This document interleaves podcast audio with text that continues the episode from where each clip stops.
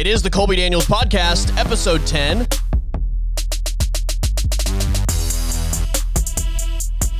What's going on, guys? What can I say today out of the gate that I haven't said already this week? Other than I am genuinely happy right now. This has probably been the best week I've had since March. This has probably been the most normal I've felt since March. I'm just excited. I'm excited for a big weekend. It's been a great week already. Wednesday night, my friends and I in our fantasy baseball league had a big auction draft that was a blast. It was just great to interact and compete with my buddies from a sports standpoint and Thursday night, opening night of the Major League Baseball season. And of course, as bad as 2020 has sucked, the opening game is going to get rained out, Yankees Nats. But we got to watch baseball for a little bit in the nation's capital. And then Dodgers Giants to close it out. I mean, last night was awesome. It live baseball, live meaningful baseball on television last night. I sat on the back porch and just kicked my feet up, and it was such a nice night anyway. It wasn't too hot nice breeze. Like I just sat outside, feet up, watching baseball and just genuinely felt at peace. It was it was really cool.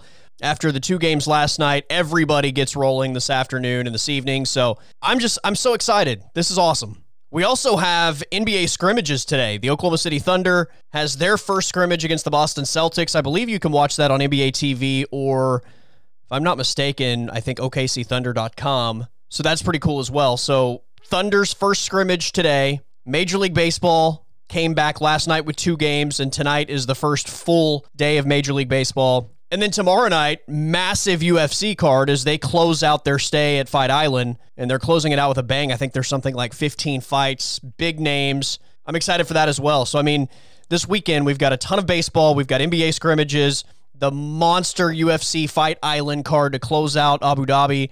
I'm just really excited. I, I don't know what else to say. I'm, I'm kind of like at a loss for words to a degree because I'm just so geeked about everything coming back and, and what we're going to watch. I've heard some skepticism as, as far as how long this baseball season is going to last, especially after uh, some players tested positive yesterday. The most notable being Juan Soto, who was, you know, the World Series hero for the Nationals, and uh, he doesn't play last night against the Yankees. But it's it's back for now, and I'm going to enjoy it as long as as they're able to play. And yeah, we'll just see what happens. The cool thing about this conversation was I looked at the clock and it felt like we had been talking for 20 minutes and an hour and a half had gone by. So um, I hope you guys enjoy the conversation. Mike Steely joining me on the Colby Daniels podcast. Mike, what's happening today? Well, you know, just trying to live in this crazy world we're living in. It's uh, I, I think I've ran out of every single streaming option there is. When I watched John Travolta, John Travolta play John Gotti in a uh, in a streaming show, it was a movie. I thought I'm at the end of my streaming rope right here. That's it. It's over. I'm done.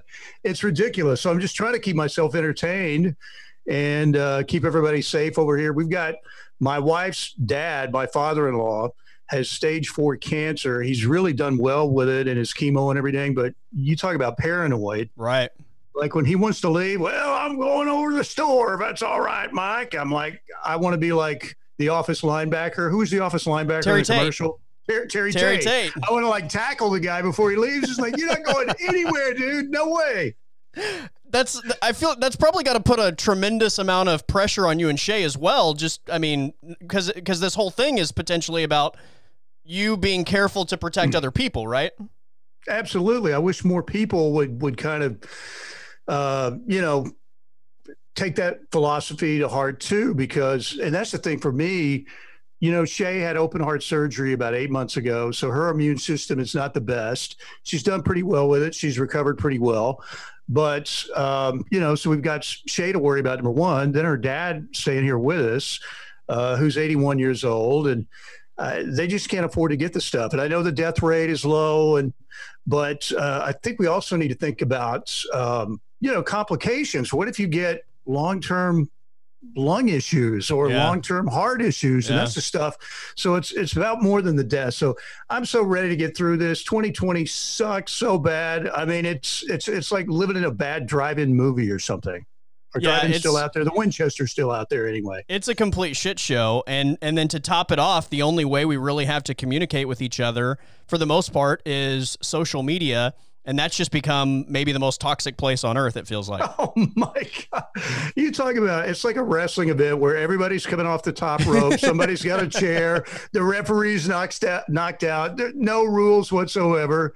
I mean, it's so crazy how divided we are. It's so disappointing. And look, everybody is, has got their right to an opinion. And, um, but at the same time, it just gets so toxic. It's, it's crazy. Yeah. It, it, it, it, it blows me away how many people get angry with other people having different opinions. And and the the feeling that if you if somebody else has a different opinion you have to like in some sort of malicious way defend your opinion.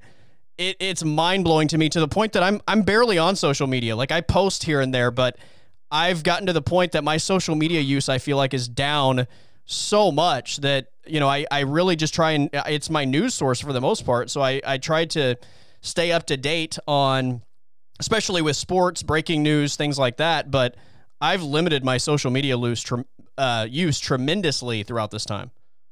Well it's so depressing and you look at it and you're like oh my gosh is this ever going to end?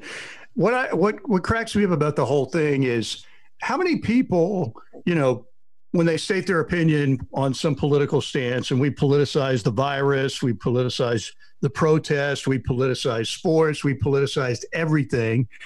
But people actually think they're going to change somebody's mind. Like, does anybody change right. their mind politically? They're so dug in. They're not going to change their mind. So why even try? Yeah. My tweet is going to make the difference, Mike. My one tweet defending whatever my ah. stance is is going to drastically right. change everybody's yeah. opinion. I'm going to become a libertarian just because of what you said. Thank you so much. You know, and I saw Abigail Ogles tweeting out the virus numbers from the state. By the way, how bad are the state's computers? I mean, for unemployment and like the the stats, I mean, MySpace was like 20 years in advance of the state's computer system. It's that bad. It's so ridiculous. But yeah, Abigail Ogle will tweet out, you know, these stats like, oh, okay, we've got 978 coronavirus uh, new tests today or positive tests today and hospitalizations, recovery rate, all of that stuff. And it's just the pure stats. I don't think she's ever really offered an opinion on it that I've seen. Maybe she has, maybe I missed it, but mainly it's just the numbers that she's reporting. And there's always some dude immediately, but I wish you'd quit trying to take her freedoms away and quit being liberal out there with these numbers because ain't nobody dying, you know?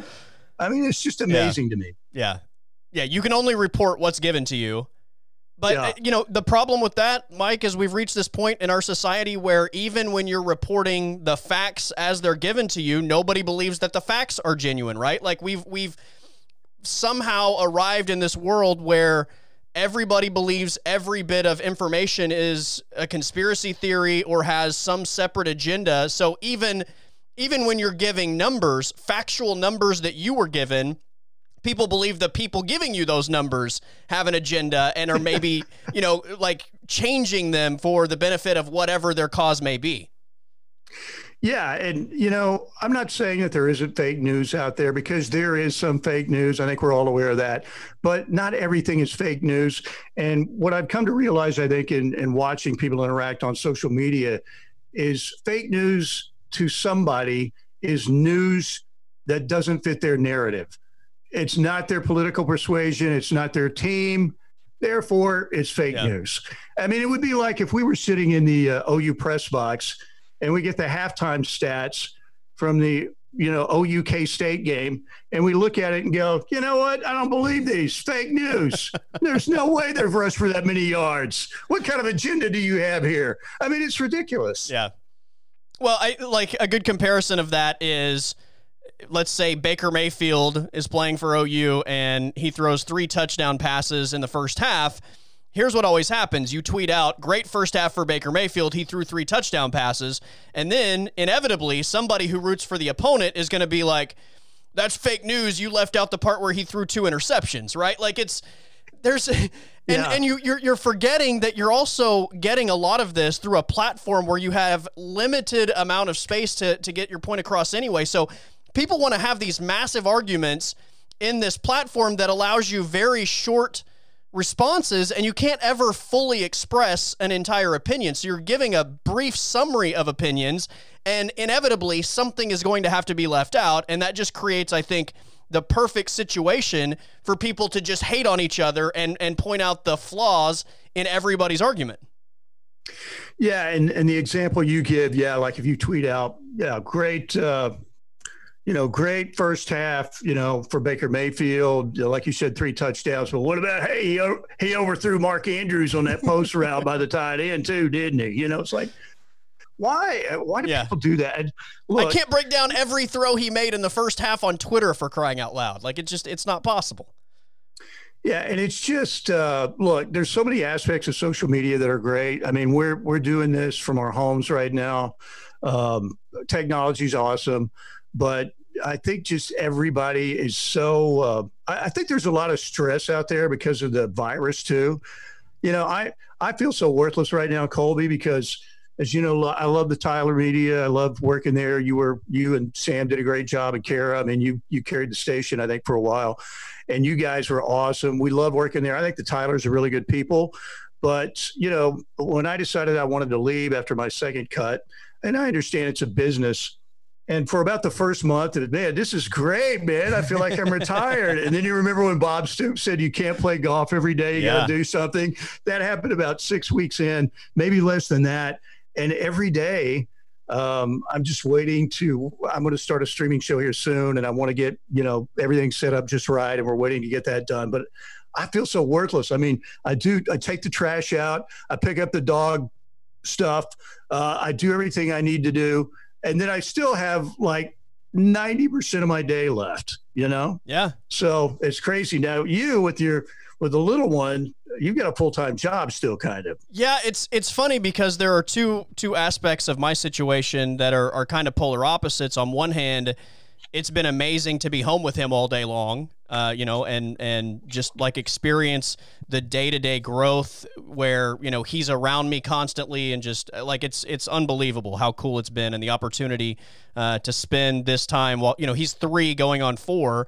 Like these years are so cool because he's just like a sponge and absorbing so much. So in, in those terms, it's been amazing to be home and be with him and watch that growth and like you said, it, it is also a full time job because he requires a lot of attention uh, as well. Um, but at the same time, it, you know, there is still, I think, for me, that void where, for for the majority of my adult life, you know, my most of my time has been dedicated to sports in some capacity, watching right. sports, talking about sports, breaking down. Like it, it just that's my my whole world. Like sports is like the sun and I just you know revolve around it. I just rotate around it, and and without having that, it's kind of like the the Will Ferrell gif where he's like, I don't know what to do with my hands.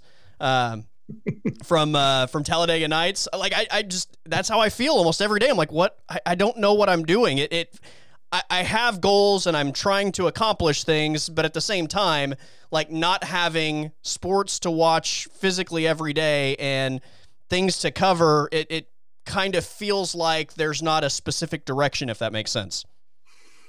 No, absolutely, it makes sense. Hey, we, we have got opening day in baseball though. We got two games today. We I'm got the Thunder and the Celtics and a scrimmage from the bubble tomorrow. So we're back. Yeah, sort of. Yeah, I um I watched some preseason baseball this week, which uh just it, it, I had a big grin on my face the entire time. The uh the the pumped in crowd noise is a little strange, but yeah, uh, yeah it's it's not gonna be a make or break for me, but it is kind of odd to not not necessarily from just hearing it, but when your eyes are telling you that nobody's in the building and your ears are telling you the different story, that's the part of it to me that that's just kind of a little odd. Well, you know they've they've accused uh, Augusta CBS of per- pumping in bird sound effects during the Masters, and people made not not many, but some people thought, "Oh, come on, that's ridiculous." I don't know if that's true or not. Yeah but that's that's about a one on the scale out of ten. Yeah. And what what they're doing, and I get why they're doing it, uh, but it's going to be interesting to see, man. I mean, the fans are such a huge part of sports. I mean, they're the reason why these guys make the kind of money like Mookie Betts is getting from the Dodgers now. Um, you know, and, and, the fans can change a game. I mean, we've seen momentum. Uh, you know, whether it's at a Thunder game or an OU game or an OSU game, it's just going to be different. That aspect missing is going to make it really strange. Um, particularly like when the Thunder plays Boston in the scrimmage, you know, tomorrow. That'll be interesting when they open up the regular season. The rest of it with Utah. Uh, Rudy Gobert is he going to be out there in like Wayne Coyne's bubble ball? Is that how he's going to play? I mean, he's the guy. Are we all collectively at home going to boo him every time he touches the ball? And it's not, look, somebody was going to be the first guy, and and if Yeah. it wasn't Rudy Gobert, it was going to be somebody else. But he, I don't know that there's ever going to be anything that he can do to shake, you know, that stigma that's always going to be around him as the guy that shut down sports. Sick move by Rudy Gobert takes on an all new meaning now. not that he's, you know, not that he's. Well, I guess he's pretty darn athletic actually Yeah. for his size, but yeah, it's it's crazy and uh, man. Uh, you know, we're going to remember that night when all of a sudden, you know, they're on, they're going to mid court for the tip and everything changes. The entire world changed pretty much that night. Where were you? Do you remember? Do you remember exactly? I like, was I was sitting on the couch. We were we just had some dinner. We're getting ready to sit down and watch the game, and everything changed. yeah, And you knew what was going on. You knew it was virus related somehow. And uh, but man, I mean, every domino started falling. It was like that the video of like twenty thousand dominoes that just boom, there it goes. Yeah. It's like the the first five minutes of a zombie movie when you know the the outbreak begins, right? Yeah, absolutely. It was scary stuff. And you know, it's uh I remember remember Tiger King on Netflix. Oh, yeah. Doesn't that seem like it's like 18, two years 18 ago? years now? ago? Yeah. They're like, well, at least we got some stuff to watch. Hey, Tiger King this weekend. This will be great. I mean, we've And reached now- the point now where we need to do a "Where Are They Now" episode of Tiger King. I know it's crazy. I can't believe that. Uh, you know, we always thought once you got cable. I remember when we first got cable in Norman. The, the west side of Norman got it first. I kept hearing about cable TV, and I'm like, "Come on, we got to get cable TV." It finally came to the east side of Norman, and I thought, "Man, we've got like 33 channels. This is unbelievable. There'll always be something to watch." Now we've got 500, and you can't really find anything to watch. And like I said, I'm I went through the entire major league roster of streaming shows.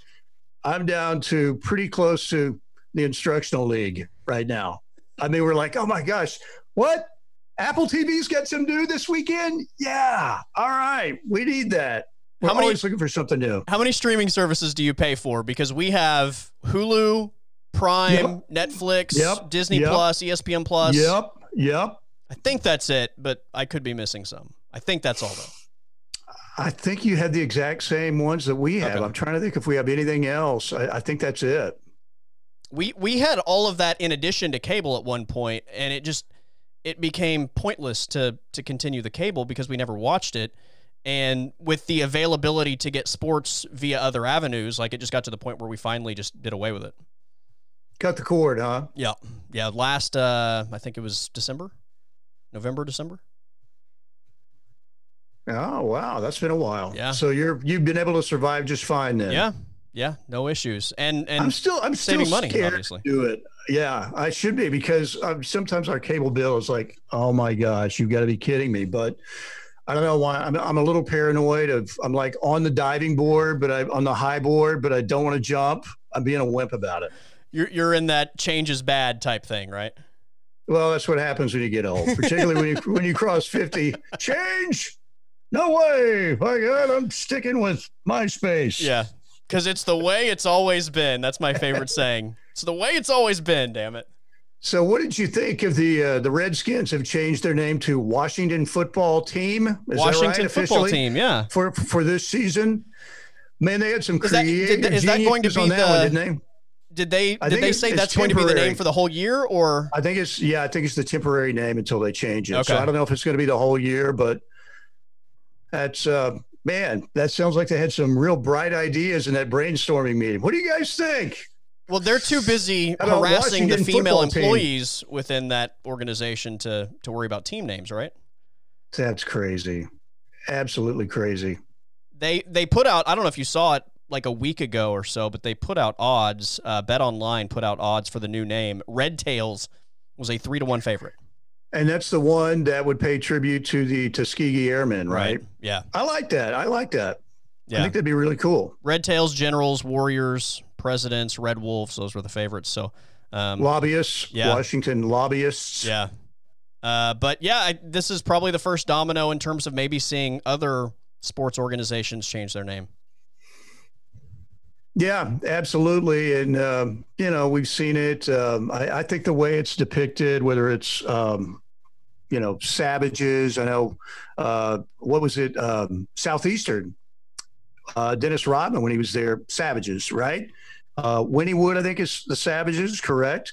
Uh, so there's, there's just certain things that, you know, that are way outdated, probably shouldn't have ever been a nickname for a school or an institution, but that's that's the way of the world now. So, and I, I do I think Redskins was offensive? Yeah, probably. So I think it's about time. Yeah, I know. Like I'm a Chicago Blackhawks fan, and uh, they put out a statement that basically just said like. Um, you know, what our name is in support of, you know, blah, blah, blah. And, and we're, we don't plan on changing it because, you know, what we're doing is honoring a, a specific group of people. And um, I've not heard a single thing about it since. Yeah. Well, it's it's crazy, and we, you know, there is um, people talk about political correctness, but there's also, uh, I think, a side that's good that comes out of this, where we're more sensitive to a group and how they might perceive a nickname or a you know a logo or something like that, and I think that's a good thing. There's, I don't think there's anything wrong with evaluating whether or not something, whether we should consider changing a name or not. I mean, obviously that we don't. I don't know that we necessarily just because one person is offended over everything.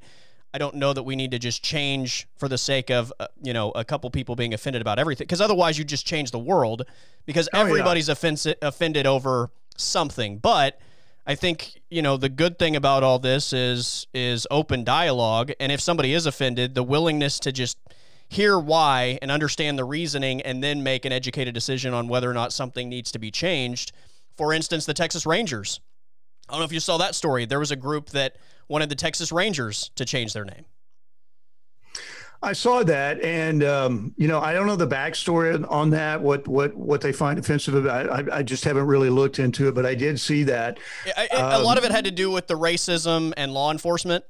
Sure, yeah, and you know that you know that's been the biggest state in this country for you know we're still a young country it's weird you go over to europe if you take a trip over there and you realize just how new the united states still is when you go to the vatican or the sistine chapel and i think about man this place it's crazy how old it is and you think we you know we're we're still such a new country figuring yeah. things out trying to anyway yeah You've got your Masters hat on. This was the first year you've missed the Masters in in how many? Uh, let's see. I've been to nine of the last eleven.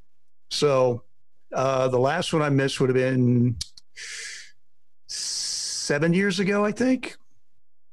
Wow. Uh, yeah, yeah. Very lucky, very fortunate to go. It's well, you finally went. No, so no, can, I haven't. I thought you were going. I've, oh, uh, were, I've, you I've, were you were you were set to go, right? I've been I've had plans to go to the last two, and both have been canceled. Two years ago, when Tiger won, um, a group of friends uh, had a had a big trip planned, and that ended up falling through. Like literally, I think a week or two before we were scheduled to leave and I didn't have any control over over any of that. That was somebody else that had control over the tickets and the flights and everything. And it literally like fell apart last minute. We didn't go, and then I was scheduled to go this year as well, and obviously it didn't didn't end up happening. So yeah, my like top top two or three bucket list item for me that I was supposed to do at least uh, once in the last two years, both have fallen oh, through. man, I'm yeah. telling you, yeah, you would love it.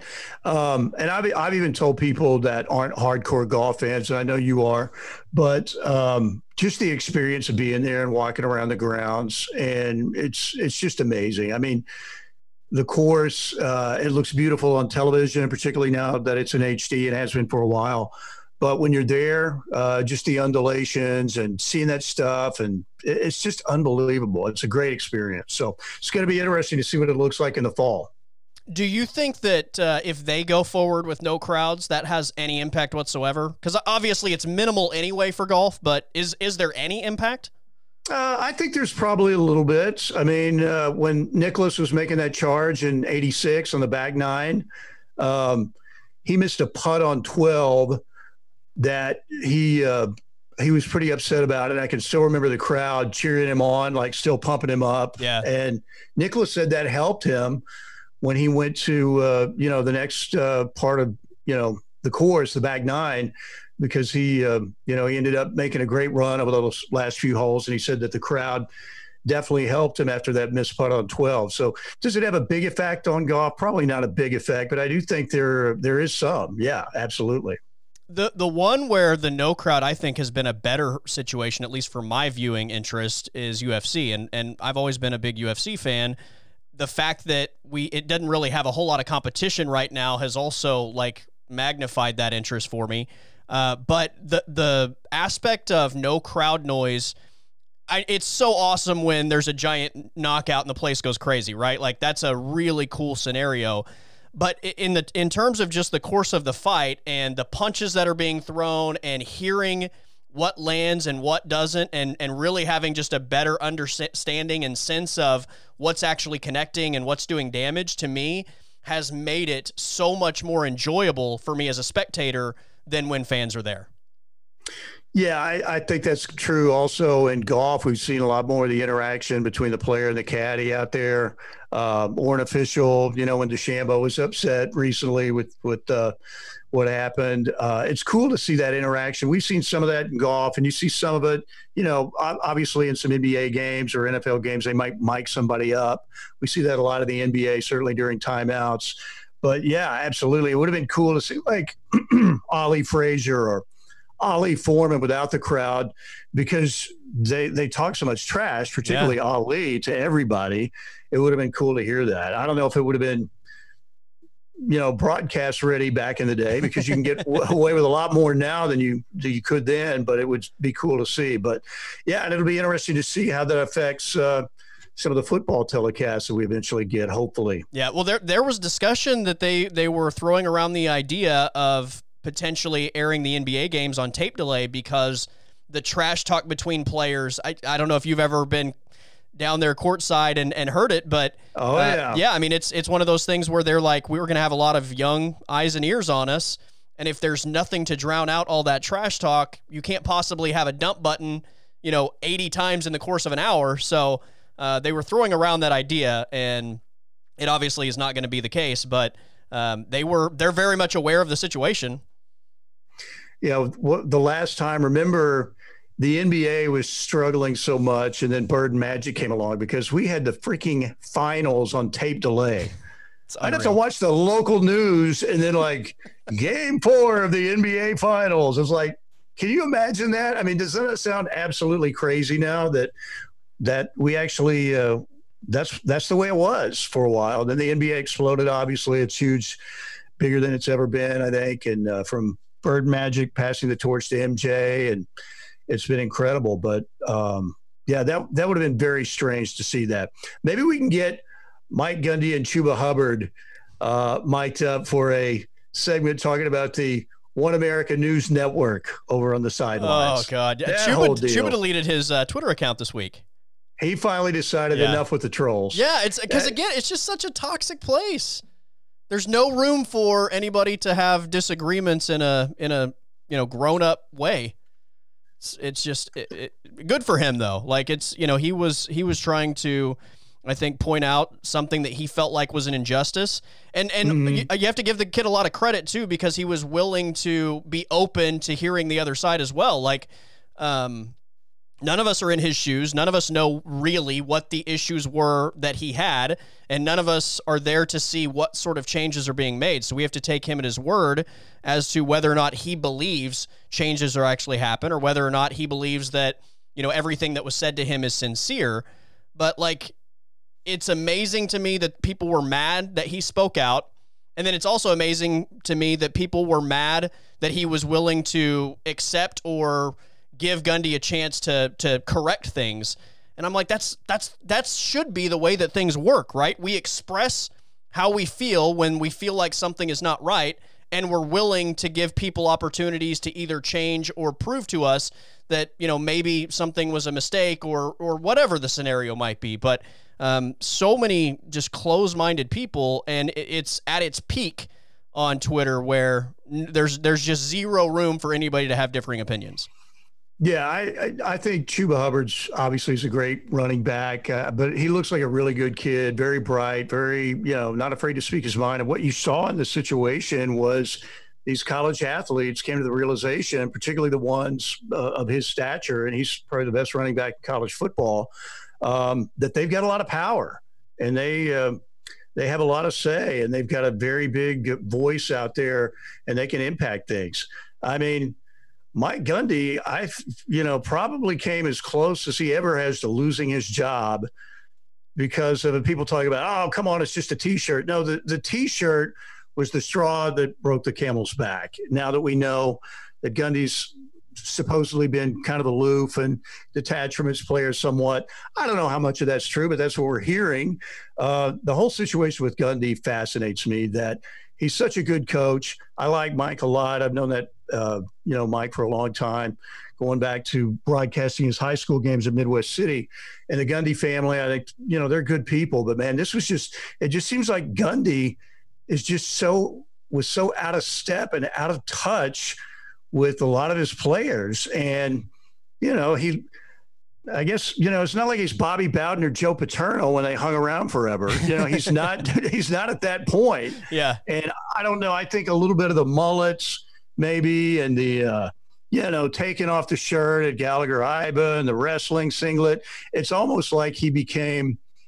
Um, I don't want to say a caricature because that's probably going a little bit too far, but maybe Gundy started to soak that up a little bit and believe that you know he, he's he's a personality and a football coach. And I, I, that's just something I'm thinking may have happened to him. I don't know, but hopefully things straighten out at Oklahoma State and, um, you know, they can be on the same page now. Yeah, it's the one thing about Mike Gundy, and and you know, some people would view this as a good thing, some people would might view it as a bad thing, but he's he's kind of stubborn in in his ways to a degree and if he if he believes that something should be one way he's not shy to to voice his opinion about it and he really doesn't give a damn and he's he's kind of made that known uh, throughout the last several years in in his media uh, opportunities that he doesn't care what people think about him he doesn't care what the fans think about him he doesn't care what media thinks about him. You know he's going to do things the way he wants to do them. So the fact that you know, within such a short period of time, it kind of seemed like he did a complete 180 when all of that went down. Just goes to show you the the significance of that situation because if it wasn't that significant, I don't know that Mike Gundy does a 180. He probably doubles down and, and just says, you know, what whatever he might say, you know, just kind of defends his stance on the whole thing. But I think he recognized that it was a pretty significant situation to the point that in such a short period of time, he's in front of a camera talking to Chuba Hubbard and the people and releasing statements and like that thing turned around fast. That dude, like, hey Mike, uh, looks like Chuba's upset. He like reeled in the fish as quick as he can. Let's get back to Stillwater now. and that was the most poorly produced video I think I've ever seen by a major university. bad. Ob- obviously, they had to get something out there quickly. I understand that that's part of it, but Oklahoma State usually does a pretty good job. You know, with their videos, yeah. and, and OU does an unbelievable job too, obviously. But um, that one was hastily produced, and you could tell it was like two people like, yeah, we're like here to apologize. um, okay, we good? Okay, cut. Yeah, shot from like I, like I don't even know. It, part of me thought it was maybe on like a tripod that was just poorly centered. they had like the janitor there. Hey man, I framed this for you. This is my phone. Just hit record, yeah. okay? And and there was. This. Okay, yeah, and there was no rehearsal okay. and just the awkwardness of like the bro hug and just yeah. It was so bad, but eh, I don't know. It's uh, college football to me is is probably the most interesting conversation right now in terms of just sports period that that you can have because the difference between college football and you know major league baseball or any of these professional leagues is you're talking about paid athletes and it's just a completely different argument in terms of trying to start something like that up when it's it's not somebody that's being compensated for what they're doing yeah, I mean, there's so many aspects to this. The Cotton Bowl, OU Texas, OU going to Army, what's going to happen there? Um, it looks like Lincoln Riley's plan worked out pretty well. They they've done fairly well with their testing now, obviously, and uh, things are looking pretty good. But man, um, we've got to have college football. We're eventually going to have it. We're going to have I, it I at agree. some point. I agree. But we have to. I mean, it's there's too much money at stake. There are too many other programs that rely on college football is the infusion of money. It's their life's blood. It keeps the uh, the whole athletic department's heart pumping pretty much. And if you take that away, you get some major problems. So we're going to have college football at some point. It's just I, I still think we're going to have some version of it in the fall, though, don't you? I, I think we're going to see something. I don't know what it's going to be, but I have a hard time believing if Oklahoma is testing their players and they're having the numbers like they've had recently, where you know you might have zero positive tests or one positive test for the entire group.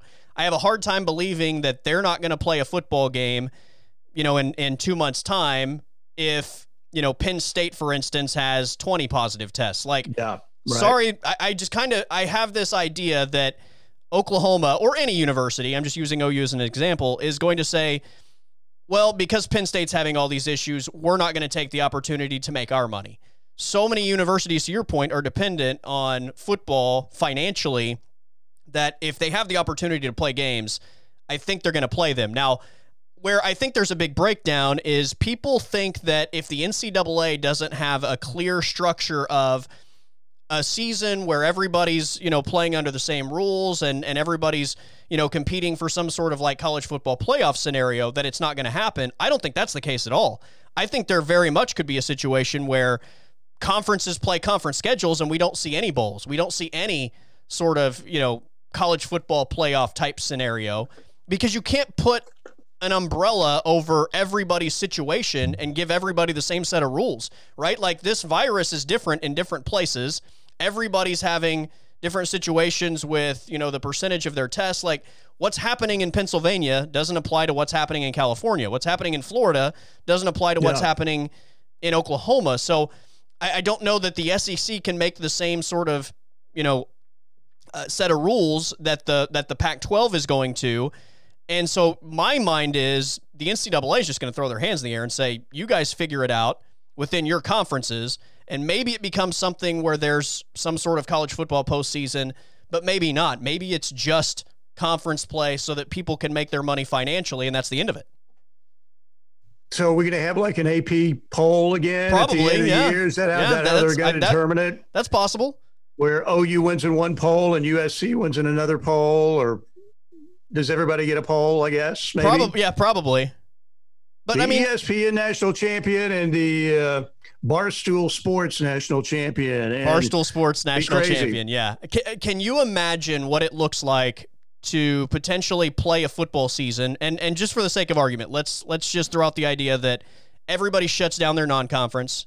Everybody's only playing conference schedules there are going to be some weeks where, you know, maybe all the quarterbacks on your roster have COVID and, and are sitting out. And so you either bring in like a walk on or, you know, your star running back is taking snaps that week. And say you lose by a point to another ranked team.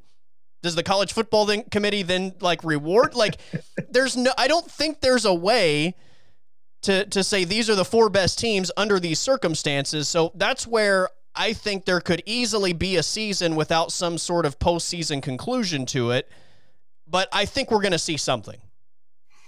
So you're saying they're going to play, and it's about the money, and that's yeah. that's the main thing. Yeah. And if they can't determine a national champion, I think they'll find a way. But we'll see. I mean, I that could happen. I do think they'll try to find a way to to get a national champion, but I don't think that's the main goal and and you know that's that's obviously the goal of sports is to you know win and and somebody be crowned the champion. And that's everybody's goal to begin a season is to win a national championship. But i think in terms of what everyone is dealing with and the financial benefits of playing football i don't think that's at the top of anybody's list so what you're saying is the liberals are going to hand out participation trophies. I hear what you're saying there. Come on, man. We play to win. You know what's interesting? You mentioned that's a super realistic possibility yeah, that I think it is. You have some you have some star players. Let's get the COVID updates uh, for Oklahoma. It's and for Texas. It's you know can and if what happens if you run out of quarterbacks? Can you get Patrick Fletcher back on campus? Does he have a year of eligibility? Can Dom Whaley leave Subway again and come play? I mean, how does it happen? What happens if your entire offensive line tests positive the week of OU Texas? Like, what do you do? Do you do you just forfeit the game? Do you have some defensive linemen play both ways? Like, I think it's if that's the case, it's going to be really funny to watch that Tuesday night college football playoff show and watch these rankings and watch whoever it is, Kirby Hocutt or whoever, give an explanation as to why like two loss Alabama is ahead of undefeated, you know, Colorado and say, well, I mean, Alabama didn't play two football games without their entire offensive line because of COVID. like that's the, and it's going to be hilarious and amazing if that's the case. But I, yeah, I'm, I'm here crazy. to watch it if that's the way they decide to go. Oh yeah. I mean, part of it is we're watching a train wreck. Now, let me ask you this question. And this is very facetious, or at least somewhat. Okay. If, if there's any coach or athlete that you would like to see COVID, get COVID, be fine, no long term ramifications, you know, nothing serious, but who deserves it the most? Because I'm going with Tom Herman. it's got to be Tom Herman. I mean, he's kissing players and everything, you know. it's got to be Tom Herman. Can you imagine if he got it and then spread it to the entire roster because of the kissing? He would have he would have a press conference from the hospital if it was bad, trying to explain exactly how it happened and what COVID's all about, and explain all. Day. I mean, it's Tom Herman. I think would be the one guy that I would think, you know what? I hope you're going to be okay, but you might deserve it. I kind of feel like if Mike Leach got it, he would find a way to capitalize on it, and and maybe it would become a really entertaining thing for us as spectators to watch. Yeah. Oh yeah. Um, see these coaches uh, are they going to wear masks on the sidelines? That's going to be very interesting. I who knows. I, I when I was watching baseball the other night, guys were wearing masks in the dugout. Yeah, yeah. I don't know if that's going to be a regular thing, but well, couple... Lincoln called a certain play, but I couldn't understand it because of that damn mask. So I ran the wrong play. We got stuffed on fourth and one. That's what happened. Oh, can you imagine? It's uh, I I did see the the helmets that have the I don't know what you call it. It's like some sort of some sort of like clear cover over the face mm-hmm. mask. Mm-hmm. Oh wow! Have you seen those? I have not seen those. I'll uh, I'll have to find um, the the photos and send it to you. But that's another idea that they've been throwing out is is having these. You know, it's it's basically supposed to serve the same purpose as a mask, but it's like a plastic cover over the the lower face mask portion of of the football helmet, so that I guess you're not uh, breathing and spitting all over everybody. I wonder if you get the halftime stats with the COVID numbers too. You know, third down conversions, rush yards, pass yards, time of possession, positive tests, recoveries. Yeah, can we that. can we test at halftime? And uh, Dr. Fauci's in the booth up there as an analyst. Yeah, that's the other thing. What happens if uh, what happens if Spencer Rattler plays the first half of a game and OU's up by 28, but then they discover that he has COVID at halftime and they lose by three?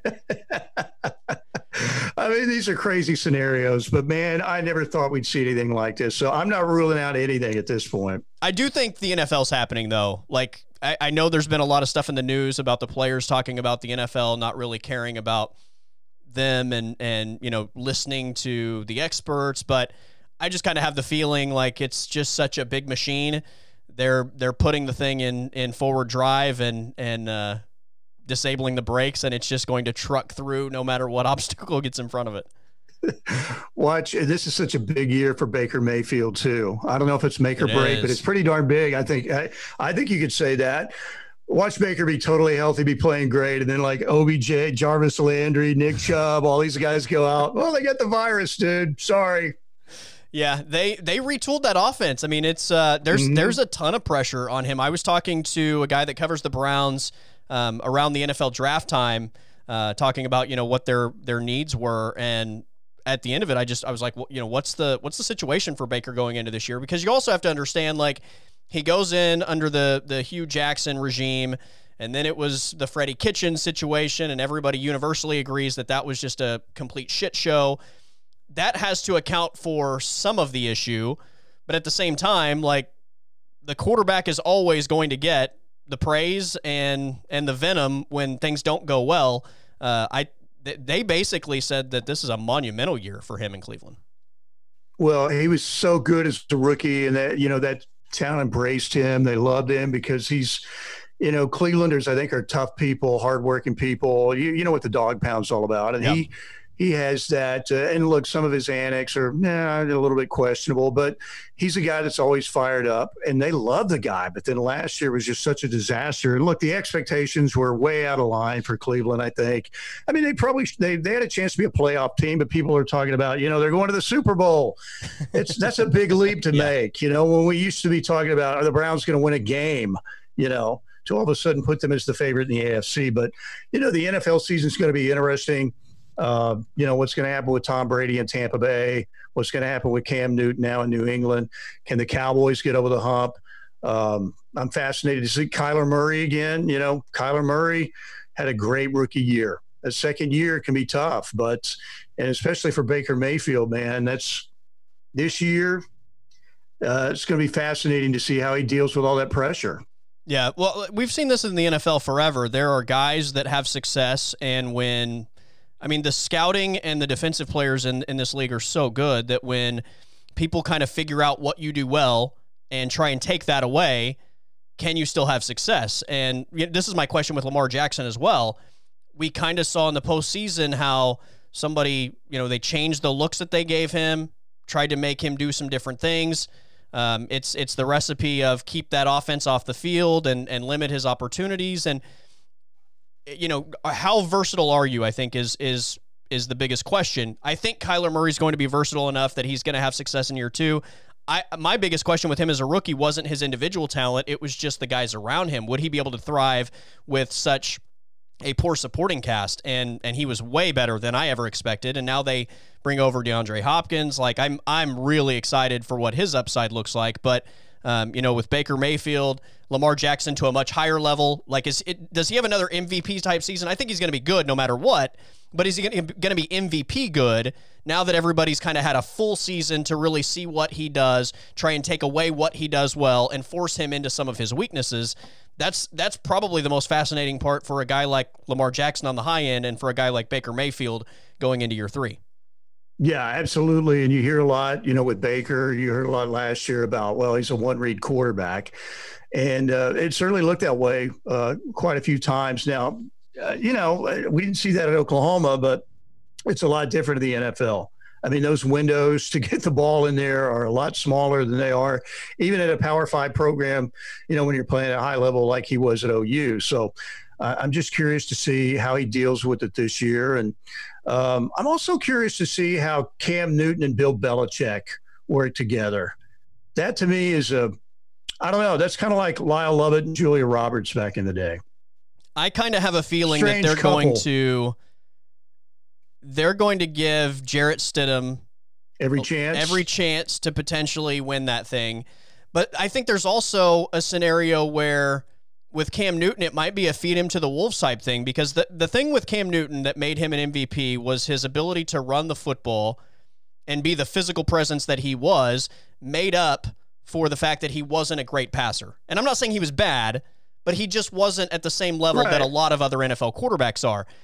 And the last couple years, you know, even before the injury, he, you know, the the physical toll was starting to have an impact on him running the ball and the coaching staff's uh, decision making in terms of how much they wanted him to run the football. And the bottom line is, when you take that away from him, he's just not good enough as a pure passer to be as effective as a lot of other guys in this league. He has to have that running ability to make up for some of those passing deficiencies. That's kind of gone out the window in Carolina. I feel like New England is going to say, look, this guy's a one or two year guy max anyway. So what does it matter if we run him into the ground? And we may see him have a lot of success early because they're not playing the long game with Cam Newton. They don't care if he's not their franchise quarterback. They're not paying him a bunch of money. They can basically drive him until the wheels fall off and then hand it to the young guy. So I kind of feel like we may see some some early success out of Cam Newton uh, without the fear of you know hoping that this guy's going to be around for three or four years, and then Stidham's going to have opportunities when when they see fit. Yeah, you know, shelf life in the NFL. You talk about running backs. The tre- there's not a lot of tread on the tires right. now. You get Adrian Peterson, who's got an incredible set of tires that just keeps going and going and going. It's unbelievable. But uh, for Cam Newton, yeah, that wear and tear over the years just uh, slows those guys down. And you can only take so many hits, particularly. And look, Cam Cam Newton's a big guy. He's a physical guy. Uh, but yeah, I mean, he's been in the league for a long time. He's absorbed a lot of punishment. But I, I think your take is on the money, though. I think they may just say, you know what, it's like having a top of the line used Mercedes, the yeah. you know, but we can run it for another year. We're going to run it as long and as hard as we can before it totally breaks down. Yeah. I can't wait to see CeeDee Lamb and that Dallas Cowboy offense. That's going to be fun. Absolutely. And the Cowboys, their frontline talent is really good. Now, the question about Dallas, once you get below like player 10 or 12, maybe in terms of their, their really star, really good players, what about the rest of the roster? Is that where the Cowboys are failing? Because I feel like their star level, their star power is almost as good, if not as good, as just about anybody in the league. Yeah, I, I feel like even beyond that, their their roster from top to bottom, I think, is as is um, as as constructed as well as maybe anybody in the NFL. I, I truly believe that they have finally got to the point that they have depth in a lot of positions. I think they have versatility in a lot of positions my my biggest issue this year actually becomes the offensive line again because you lose a guy like Travis Frederick who was the anchor in the middle of that line. How much of an impact does that have? But also, you know, 4 years ago, this was the best offensive line in the NFL. And I think as football fans, you hear them given, you know, that crown and so you just kind of assume that that's just the case. Like, like they're just great, they're the best offensive line in the NFL and you go on. But we've noticed over the last couple years there there has been some issues. Ty- Tyron Smith isn't nearly the same guy that he was several years ago. He's dealt with a lot of, and some of it is injury related, but that group is not nearly as good as it used to be. And we're starting to see the deterioration of a few players on that offensive line, Tyron Smith included. So that to me is once again starting to become a question.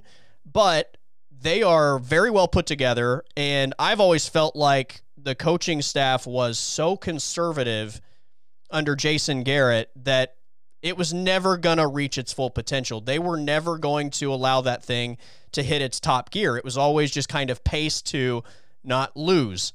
And so I'm excited to see what happens with Mike McCarthy.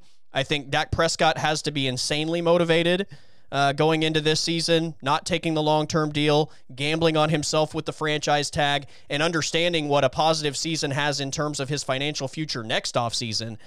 They are, I think they are set, set up to have a big run. If they don't, it's a massive failure this year. Yeah, I agree with that. And I think uh, I'm curious to see how Mike McCarthy and Jerry Jones get along. Um, I, I, like the hire. I think McCarthy, you know, maybe is uh, the marriage kind of ended between he and Aaron Rodgers in Green Bay, and it wasn't a real nasty breakup, but there were some problems there, obviously. And let's see what happens with McCarthy and Dallas. I I, I like that hire a lot. So yeah. the Cowboys certainly they've got the potential to go a long way, but how many times do we look at this team and think? you know, yeah. come on, this is this is better than a nine win team or a ten win team. This sure. this could be a team that should win, maybe win twelve games, but it just hasn't worked out that way. And I, I agree with Jason Garrett nice guy, super good guy. Uh, you know, saved that game on Thanksgiving Day way back in the day. The Red the Ball Express came Miami. in, yeah, yeah. And then you you uh, think about he's been so loyal. He was so loyal to that organization, but it was time. I mean, it was just time. It was it was overtime. It, he he was oh, there yeah, too yeah. long. Um, to your point, like they've been over the last couple years, they've been as as talented as they've been since the '90s teams and you're still getting the same results as those years even when they were average right it's not it's not considerably better and you if the talent is drastically better over the last decade but the results are pretty close to the same where do you point like to me that's the coaching staff if you've acquired better talent if you have more depth and you have more versatility than you've had in the last 10 years but you're still getting the same results like I, it's got to be leadership and you're obviously not getting rid of the owner and the gm so I, you got to go the coach route. So that's why I'm excited to see what happens under the McCarthy regime if the Jones, you know, the Joneses allow him to do his thing. But yeah, this thing, CeeDee Lamb and Amari Cooper and Michael Gallup and Zeke and a motivated Dak Prescott trying to get the the big time payday, they they could be as fun as any team in the NFL. Could be. Yeah, that offense is uh, it's got everything it needs pretty much. Now you're right. I think the offensive line um, is living off its old reputation somewhat. I don't think there's any doubt about that. But they've got a lot of weapons. Every coach in the NFL would love to add those guys. I mean Zeke, whatever you think about him with the holdout and some of the things he's done, great player. I think Dak is a I don't know. I'd put Dak at about an eight on a scale of one to 10 yeah. as an NFL quarterback, but I think he's going to get better. And I think the contract year, basically, and him betting on himself, as you said, it's going to be fascinating to see how that plays out because some people really thrive in that situation. And he's got every reason to succeed with all those weapons on offense. And CeeDee Lamb, I think, was a great draft choice. Yeah. He, I think he's I think he's top 10. I think he's right. At, if you're going to make a list of the best 10 quarterbacks in the NFL today and who you would want playing for you going into this season, I think he's in the 8, 9, 10 range. Um, he's not elite, certainly. He's not on the same level as, you know, the Patrick Mahomes and, and Russell Wilsons of the world. But like when you really start writing down the names, because I think it's probably easy to just say he's not top 10, but when no, you really start, mediocre. Yeah, yeah, when you really start writing down the names – and you look at at who has done what. You look at you look at stats because the stats t- say that he's top 10. You look at team success. Team success says that he's top 10. I think there's been one quarterback that's won more games than Dak Prescott since he got into the league.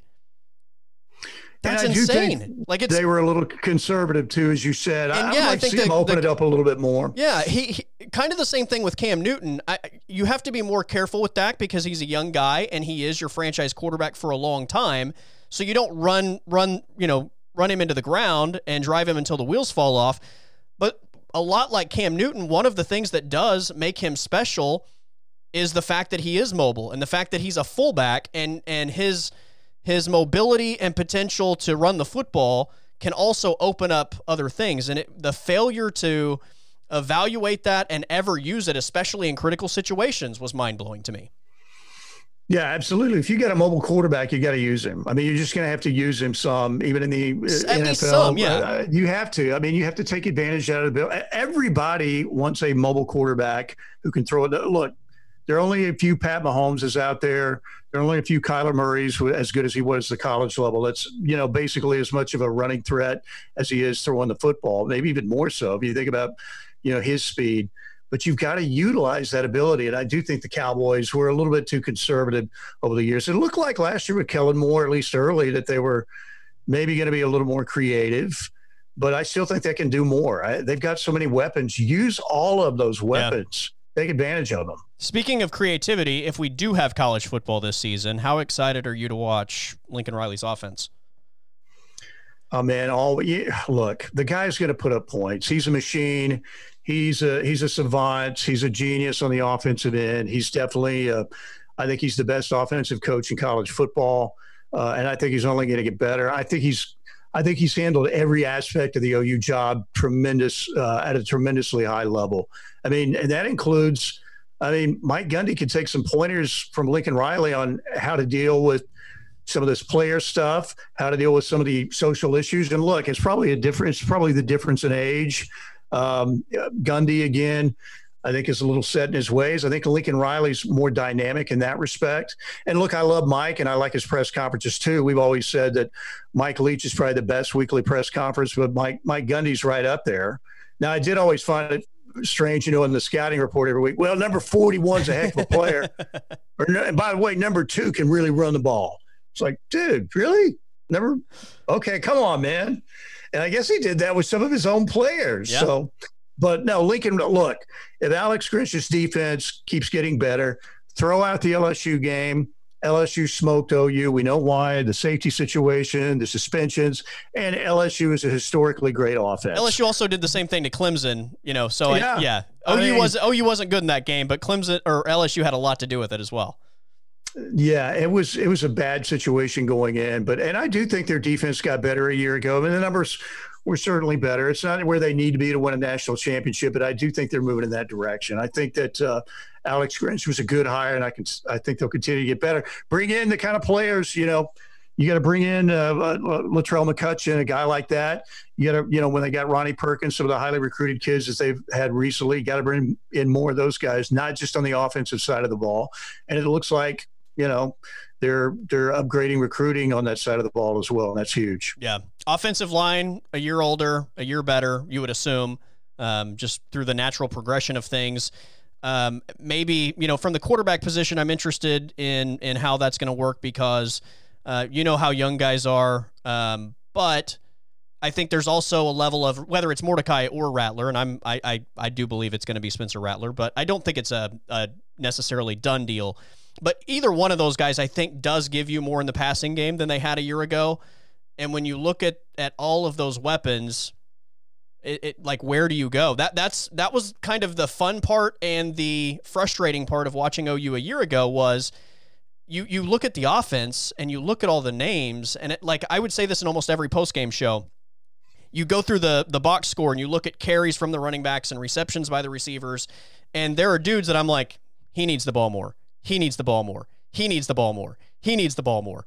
You have one football, you only have so many plays, but I also felt like what made more sense for that offense a year ago was Jalen Hurts being, you know, the most productive aspect of that offense. And and sometimes I think it was also maybe his inability to completely take advantage of every weapon on the field. He he he's not the kind of quarterback that can put the ball in in every spot that you need him to. So that's going to limit how you can use all those weapons. I think with the passing game, the two guys that could potentially play quarterback this year give you more opportunities to go back to you know the the creativity and the ability to take advantage of every weapon you have on the football field, maximize the space that you have on the football field I can't wait. I, if, if we have football, I can't wait to see what Lincoln Riley does with that group.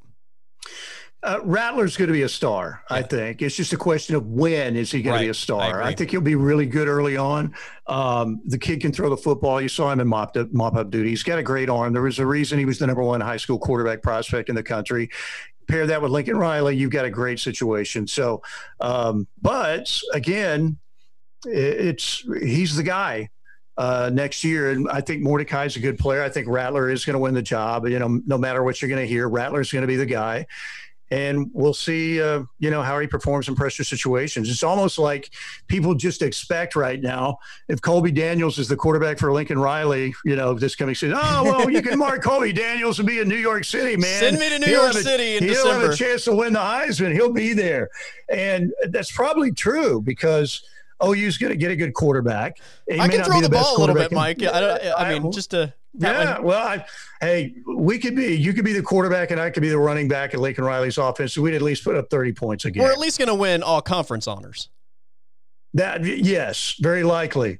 Now, who knows what happens in the bowl game? But you know that's on yeah. the defense, though. Yeah.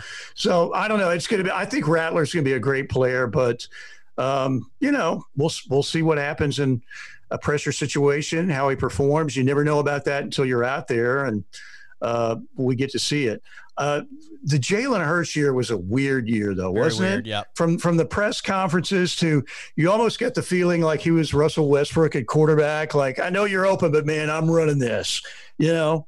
Uh, I'm not saying he was stat padding. And look, hey, the Baylor comeback was phenomenal uh, it was certainly a, a, cool thing to see him play. I think at Oklahoma, just you, you just don't see an elite guy play at Alabama and Oklahoma like he did. But it was just very strange. Not yeah. as strange as 2020, but it was still strange. They still want to. The, the crazy thing to me is they still want a conference championship. They still got to a college football playoff. They they did the same thing that they did under Baker and Kyler, right? Like win your win your conference title, go play in a semifinal game, not win but it just kind of felt like every single week there wasn't nearly as much confidence in Jalen Hurts to just get you there as with Kyler and Baker every week. You just kind of felt like, well, no matter what happens, that guy's going to lead you to victory. And with Hurts, I think it was the turnovers, man. Yeah. He kept turning it over every time. With Hurts, you knew that the, the ability to do that was there, but you know that that other side was there as well, and so you just kind of never knew like, is he going to fumble here, or is he going to you know lead them on a ten play 80 yard drive to win it. Like it just that was kind of the the thing that was at play, and it, it you know it, it made it more intriguing. I think on a week to week basis to just watch and and have that that level of uncertainness with what the result was going to be. You know, it was crazy because every week you thought surely Hurts can't fumble the ball three more times in this next game, right? And then like second or third possession, there's a fumble. I was like, oh, he did it again. My wife, she's a Sooner fan, uh, born and raised in Norman. So, you know, but she's not real. Um, you know, uh, she doesn't scream at the TV hardly at all. I, I don't think I ever heard her until this year with Jalen Hurts. Oh my gosh, you did it again! You're kidding me.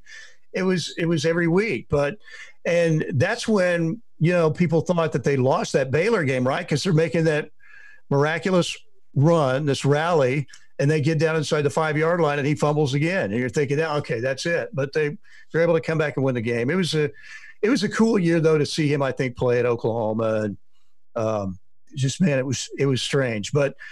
I, I just hope we have college football. Yeah. And we're going to get it at some point, but it's sure going to be strange. If I'm an OU fan and I was going to the Army game, I'd be I'd be sweating bullets right now and thinking, "Oh my gosh, are you kidding me?" I mean, unless what they move the Army game, it's not going to happen, right? Like, because there's no possible way. Because you have to, if you're going to New York, Oklahoma's yeah, on the ban want, list.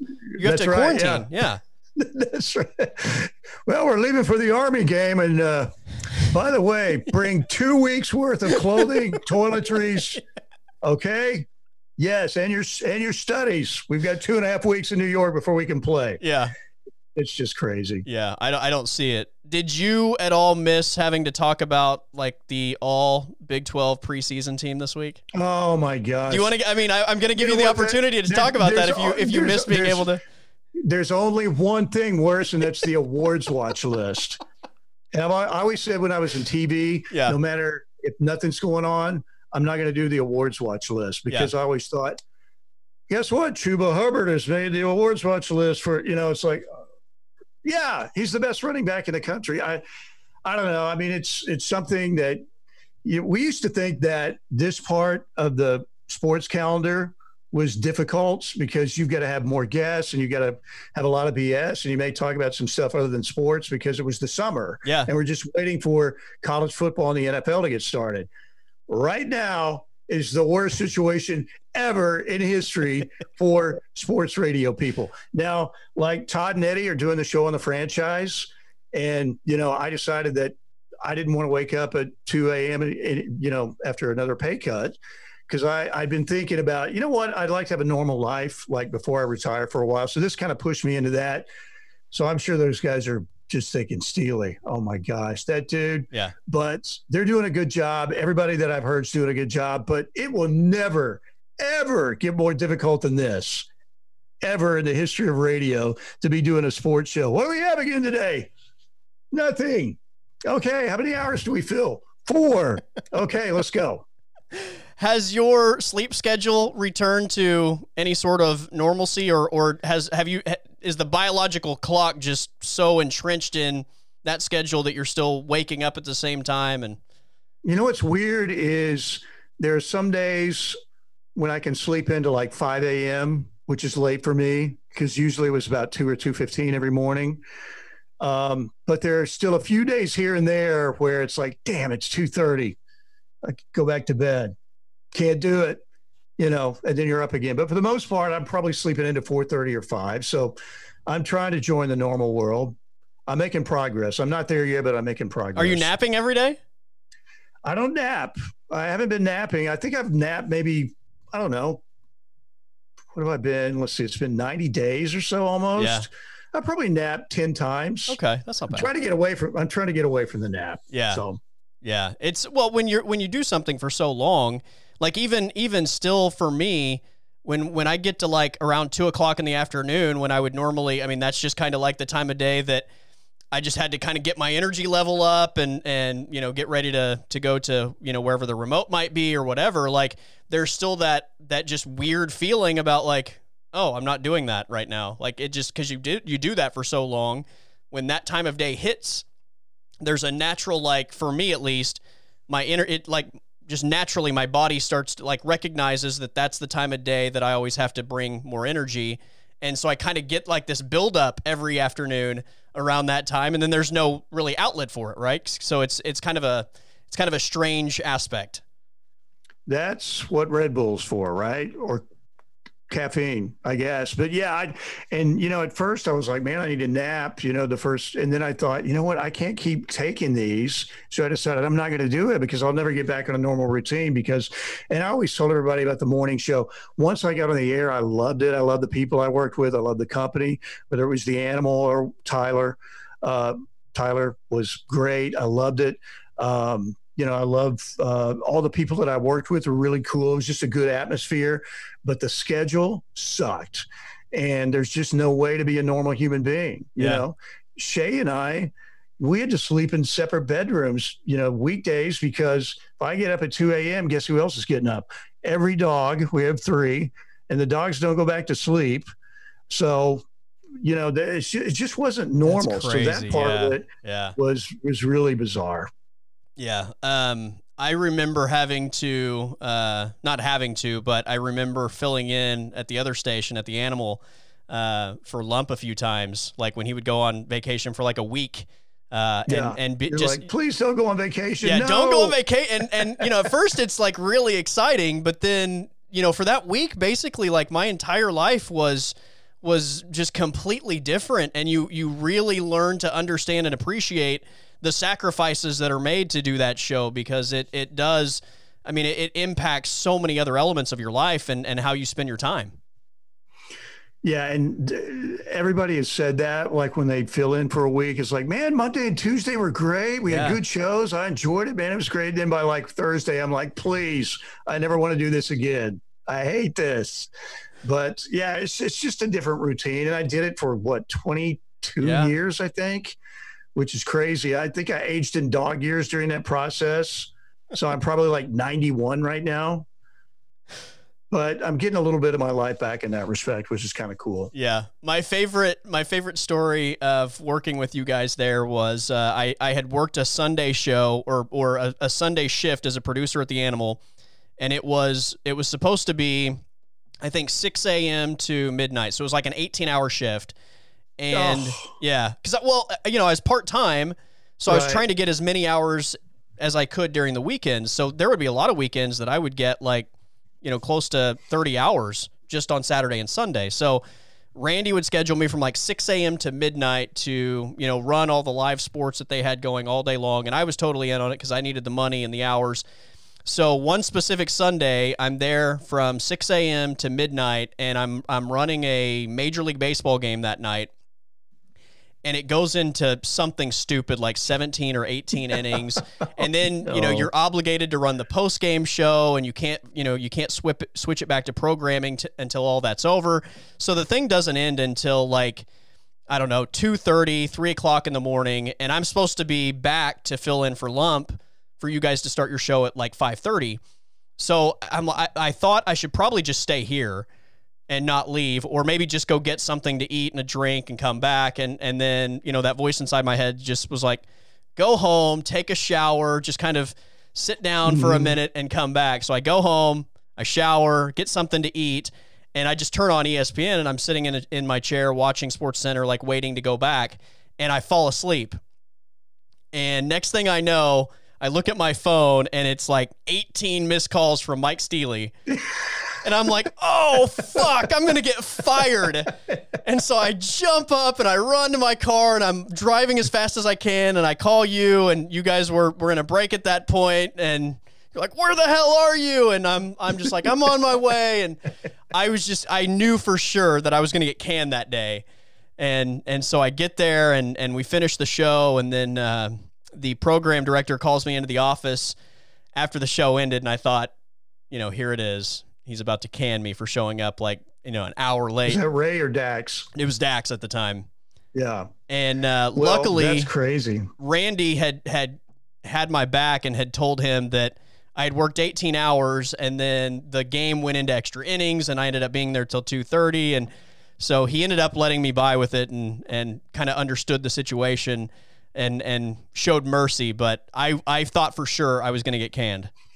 I've seen some producers get fired. I remember we ran Red Hawks baseball, and I think I may have told you the story. Um, you may have been around at that time. I can't remember, but Jim Byers doing Red Hawks baseball, you know, on on the Animal, and this was when Ray Calusa rest in peace, uh, was our program director back in the day.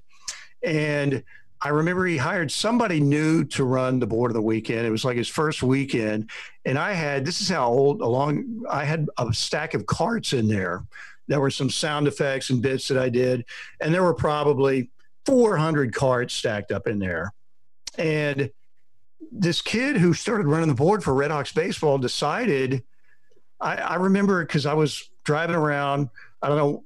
I was listening to the to the animal at the time. This was probably gosh, 20 years ago, maybe longer than that. I don't know. Anyway, so Jim Byers would be like, "There's ball one outside to Jones," and you'd hear you'd hear "Respect my authority." You know, it's an Eric Cartman sound effect. and then there was, and that's ball three outside. We're here, you know, and, and on a gorgeous Sunday, and then you hear, "You go to hell, you die." Mr. Garrison from South Park. After like every pitch or every hit ball, every call that Jim Byers has is accentuated with a sound effect.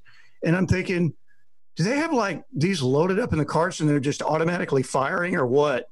So I called, you know, I was I was the uh, narc in the deal. I said, I called our PD. I said, Ray, I'm listening to Red Hawks baseball, and it's like all my sound effects are playing like every other pitch. He goes, You're kidding me. I'm going to listen in. He goes, and I can hear him listening. and I hear like there's an F bomb in the background because yeah. he can hear the sound effects. and then so he calls, he goes up to the station. This kid ends up getting fired, but he asks him, What's going on? And I, I, I never even met the kid because that was his first weekend. He said, I was trying to make the broadcast more entertaining. so, so, from the studio, he's just adding his own drops. Yeah, he's just throwing his own sound bites in, like every other pitch. Every I think Mike Steely's whole collection was played over like 45 minutes, and so Calusa, that was pretty egregious. So we let him go, but. Um, I, ad- I, I admire the uh, the balls to oh yeah just, just run your you own shit. This yeah. baseball stuff, man. I'm putting in some South Park. I, I, do have to tell you, when I started there, I was warned that if I ever used a soundbite from one of your folders, that I was going to to get yelled at. Really? Yeah. Like I was going to yell at you. I don't know that it was you, but I was just told like don't, don't ever don't ever take much. any sound bites from any of the morning shows folders because they will lose their minds. I think it was just like a collective type thing, but yeah. So I'll I, blame that I never did. I never did. I'll, I'll blame that on Lop. Well, you know, that's we had so many. Oh golly, it's and it was kind of the same way at Tyler, where you know when the the computer system finally starts to fail, I always think, oh gosh, it's my folder because yeah. mine looks like everybody else's looks like a little bitty Thailand, uh, uh, island out in the ocean, and mine looks like a gigantic continent covering the entire globe. There's so many sound effects in there, so yeah, it's it's crazy. So, man, I like your MJ poster, old school back there. Yeah, that uh, the space poster that was I had that as a kid, and then like probably three three or four years ago, I was just I, I don't know, I was probably in one of those like eBay rabbit holes where I'm just looking at all kinds of stuff, and and uh, three or four hours later, I stumbled upon a bunch of those uh, those like 80s and 90s Costacos Brothers posters Mm-hmm. And I found the Jordan poster, and I was like, I loved that poster as a kid. Very nostalgic to me. Why so not? Yeah. I I picked it up for like fifteen bucks, and uh, I, it just kind of seemed like a bargain at the time, and it, you can't get it for fifteen bucks anymore. Uh, oh, the dogs are barking. The dogs are barking. Let me tell you my quick Michael Jordan story, real quick. I don't know if uh, I ever told you this because we did some weekend stuff together way back when. But 82, I believe it was, when Tulsa hosted the Oil Capital Classic. And uh, North Carolina came. This was the year after they went. Well, it was Jordan's sophomore year because they won in 81 on the shot New Orleans against Georgetown. So Carolina comes to play Tulsa in the Oil Capital Classic. Tulsa was really good with Nolan there, and you know they had won the NIT and they were making some waves. So Tulsa beats Carolina in the Oil Capital Classic in the first round. I was working at KNOR Radio, which is now the rep out on Alameda and Norman, still in school at OU. And the sports director, Tim Gregg, said, Hey, Mike, I, I can get you passes go see Tulsa, North Carolina. You can get post game for me. Heck yeah. Yeah. So I go up head up the turnpike to go cover the game. And so I got my tape recorder and everything. I get to watch the game at Press Row, see MJ, Sam Perkins, all those guys going at it. And then afterwards, I go into the, I should have gone to the Tulsa locker room, but guess what? I decided, you know what? I'll go ask Carolina how they feel about stuff. So, as you should fact, have, yeah. My sports director goes, yeah. Did you get any Tulsa audio? I said, No, I really wanted to go talk to Dean Smith and those guys, you know, so no. Which was, but anyway, so I, first of all, I walk in the hallway, headed to the visitors' locker room, and I see Dean Smith out there doing his post game show he's smoking a cigarette. I had no idea. So that was the first thing. Dean Smith was smoking a cig in his post game. I was very surprised. So then I go in the Carolina locker room, and as I walk in, it's like you go in the door, and then you turn right, and then back left to get to actually where all the lockers are. So there's a little partition walkway, but in that walkway is a gigantic hamper for the uniforms where obviously they're taking them off and throwing them in there. Literally all, over the corner, laying over it, Jordan 23. That was the one.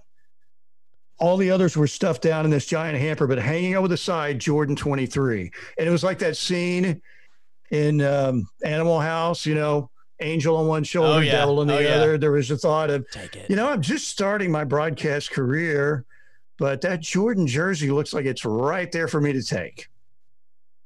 Didn't do it. Yeah. Did not do it.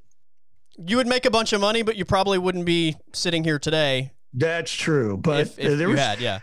I probably thought about it for 10 seconds and then the good angel went out. Yeah. So, but, and then Jordan wasn't even, he was nowhere to be found. I talked to Sam Perkins and Brad Daugherty, um, and that was it. Yeah. I don't know where MJ was, but he, he never made an appearance in the locker room. So, speaking of something like that, were you ever like a memorabilia collector or autograph collector or anything like that? I was never an autograph collector. Some memorabilia. Yeah. I, I, was a, you know, I had all the baseball, football, and basketball cards as a kid growing up, but I got rid of them all. And my brother's got this fantastic card collection. He's got a bunch of really collectible cards, baseball cards especially.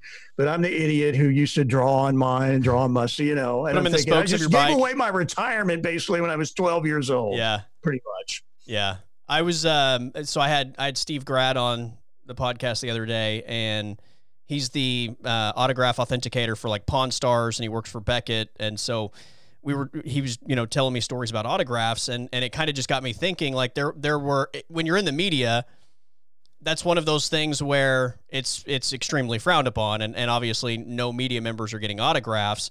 But you know when he was telling me about the the values of some of these things and especially right now like all that stuff's just shot through the roof um, because you know people are at home and and they're focusing on their hobbies and just things to take their minds off of you know the current climate. But it just got me thinking like no, no media people do that but you know those ones that do they end up cashing in really big once, but then they're you know they're pretty much yeah. gone for forever. That's not one of those things you can really bounce back from. Can I give you uh, go in the confessional real quick before we yeah. wrap it up yeah. here? Because I did a horrible thing.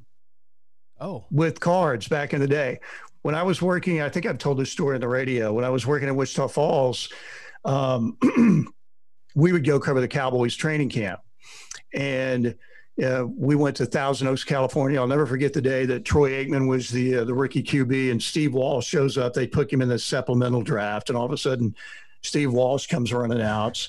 You know, by himself one day, he just shows up, and I can still remember Troy Aikman not looking very happy about that. But we would go. You know, they they had it in uh, Austin.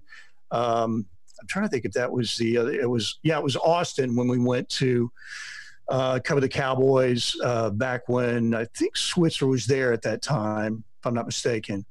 Maybe Jimmy. Anyway, beside the point. But our news director said, I'll send you guys my photographer, Chris Cook, married to Jennifer Reynolds from Channel 9. Um, real good guy. And they said, the news director said, You guys can go, but I've got some cards I want you to have signed. and if you're going, you got to get these cards signed for me. So we're like, okay, that's that's a deal. Yeah. So we get there, we're finally like, we've got like these eight cards, and it's like the last day, and we're sitting thinking, we're in the media. We can't ask the, we're not going to do this. We can't do it. Yeah. We can't do it. So we went and bought the old Sharpie.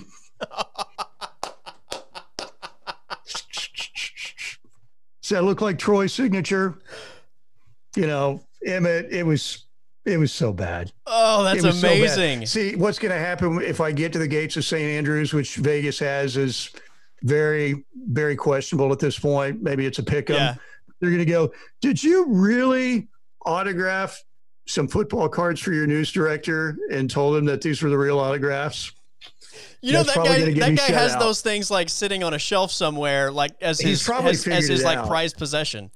But we got to, we were finally like, it was the last day, and we're thinking, we still got these football cards, dude. We've got these cards. What are we going to do? Yeah. And it was finally, all right, let's go get a Sharpie. I like that we'll you went fraud over just like making up a story of not being able to get it. Like you went fraud I- over I lying. know we should have gone Yeah. that, that. All we had to say was like Rich Dalrymple or whoever the PR Yeah. guy was at the time said, you know what?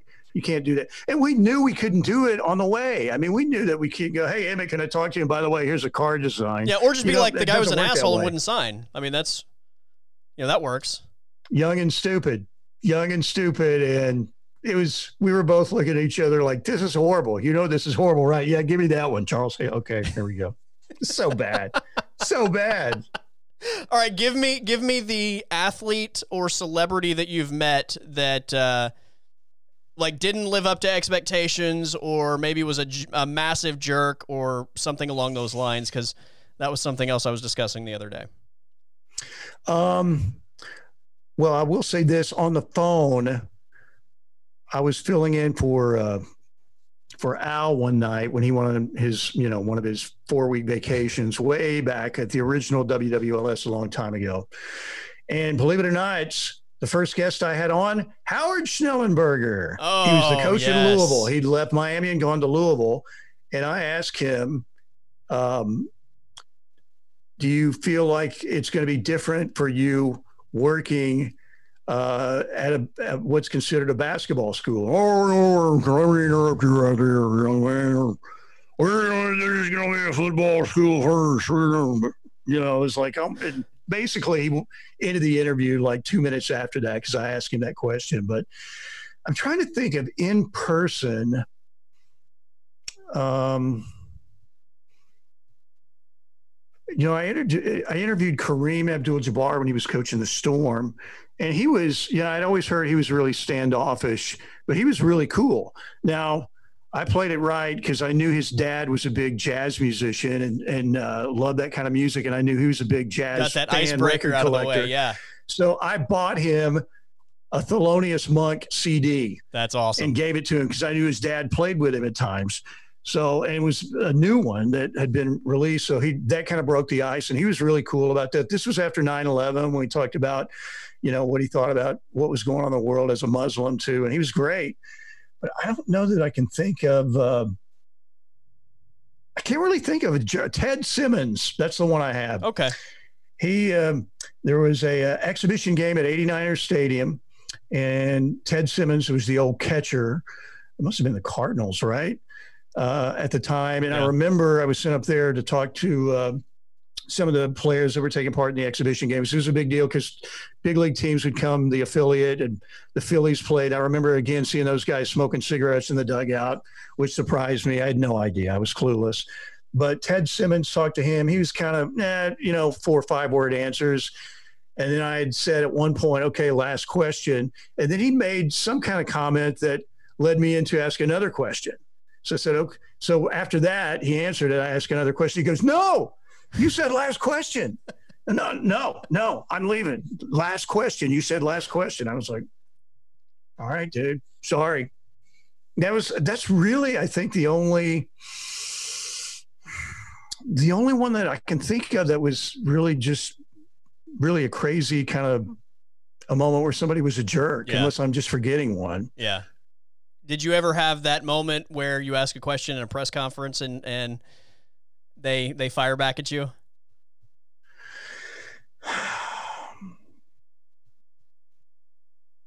No, I, I think the worst was um, the Dallas Morning News did some expose on OU football, and Switzer was asked about it, and uh, I, I, you know, I was a stupid kid, so I was, hey, you know, and everybody's, like, dude, what are you asking a question for? You're like a sophomore in college, you know. I was like, can you comment on the data? And he was, oh hell, you know, we're gonna get on that right off the bat. You know, and Switzer was not very happy about that. Other than that, Yeah. um, I can't think of. There was certainly no. Um, I can't hear you. You got food in your mouth, like Gregg Popovich did to Dean. Never had one of those moments. What's uh what's Howard doing these days? Do you know? I don't know what Howard's doing, man. I'm. That was you talk about a strange year. Good Yeah. for comic relief. That year was crazy. Here's what I here's what I want. I want to hear you do a Howard Schnellenberger interview as Howard Schnellenberger. That would just that would like make my year. Mike I Steely remember he- interviewing Howard Schnellenberger as Howard Schnellenberger. he came on with BBJ. This was about this was about a year and a half after he'd been fired, and he was just hired at uh, FAU. Yeah. And uh, I remember uh, Junior, you know how Junior was all chipper. Hey, we got Howard Schnellenberg on the line, Coach. How are you? And Howard goes, Fine, fine, fine. Our weather's fine. How's your weather? Good, I guess. And uh, I mean, it was that was just Howard. Yeah. That was, and he was those press con. My one of my favorite story I tell us all the time about Howard is when Eschbach, you know, Howard had been introduced, but they hadn't gotten to you know fall practice yet. But Howard had been there for a while, and Larry McAllister was working in the SID department at the time, and Eschbach called up Larry Mack because Larry Mack had been around Howard for a while, and he goes, "Oh, so what's your thoughts on Schnellenberger so far?" And Larry McAllister, one word answer. And he said, buffoon. and he was right on the money. That was it. Yeah, that that uh, I, I I mean I was I was young, so I I vaguely remember that season, but it seemed like I remember it being so hopeful and having such a great start, and then what like midway through the year, it just became a it just all went all downhill. Oh my gosh. The the Schnellenberger Blake years. Yeah, Yeah, weren't they like- out That Schnellenberger year, weren't they like five and zero or six and zero or yeah, something, and then, it just Colorado kind of came to Norman, Yeah, and uh. John Hessler had to play quarterback for Detmer was out, and Howard said we'd kick their ass anyway, you know, and was that Rae Carruth as well? Yeah, Ray The Carruth killer was on Ray that Carruth team. on that team. And then the the John Blake years too. Um, I remember the post game show. I did the locker room show, and then we had a post game show. Uh, this was was this the yeah Myron Patton was hosting it. It was at the Village Trattoria over in Brookhaven Village in Norman, and Joe Dickinson uh, would come out there and answer. You know, they took calls, which you can only imagine. They just lost a cow. It was like a twelve to nine offensive juggernaut game.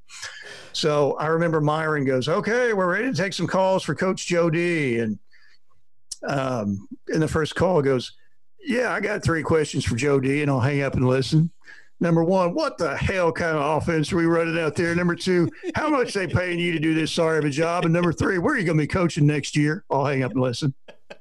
And Joe Dickinson, really good guy, but he had that kind of real soft voice. So he said, "Hey, buddy, I tell you what, you want to talk that kind of trash to me? You think you can whoop me? Won't you come out here and try?" It was so bizarre, but it was like bam, bam, bam, and those were the three questions, and then the guy was gone. There is nothing like phone calls following an OU loss on a post game show. Oh, yeah, you're taking your life in your own hands. I almost want to. delay. I almost want to do something like that via.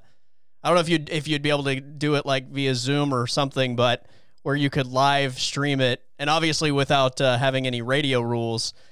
I can only imagine where that would go, but that that it's would basically be radio Twitter. yeah yeah it would be outstanding. Pretty much, pretty much that's what it was. It was, uh, but I just remember that was the, and that was the very first call right off that. Yeah. Just boom. All right, my friend, I've kept you long enough. We went uh, we went way over uh, what we thought we were gonna do, but uh, No, it was that's fun, man. Time that went that went fast. Absolutely. So, yeah, we'll uh, we'll do it again hopefully soon. And For sure. man, it's uh, hopefully one day we'll live a normal life again and not have to go get carry out every night. But Yeah, you know, I, I think I've I figured out the most important things during the Corona era. Number one, your health. The PS4, Netflix, Taco Casa, and Hideaway.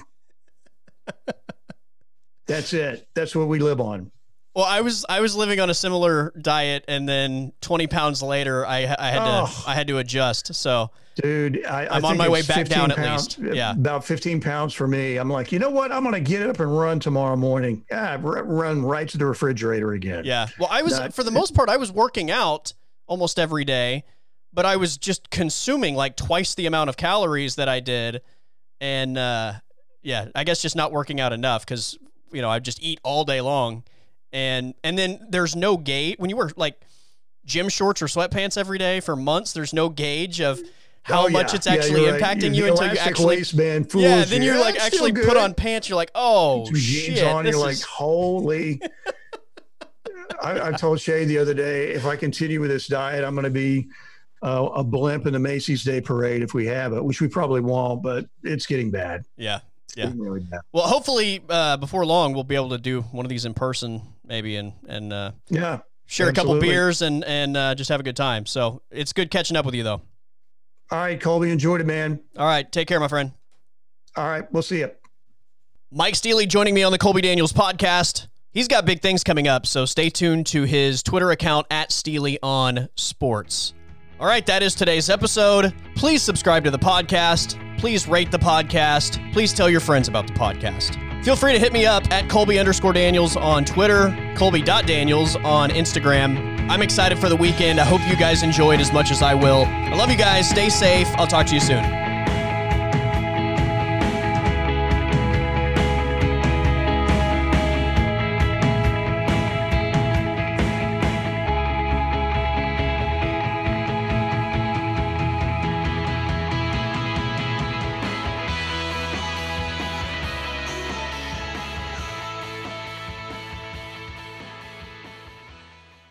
Podcast is over.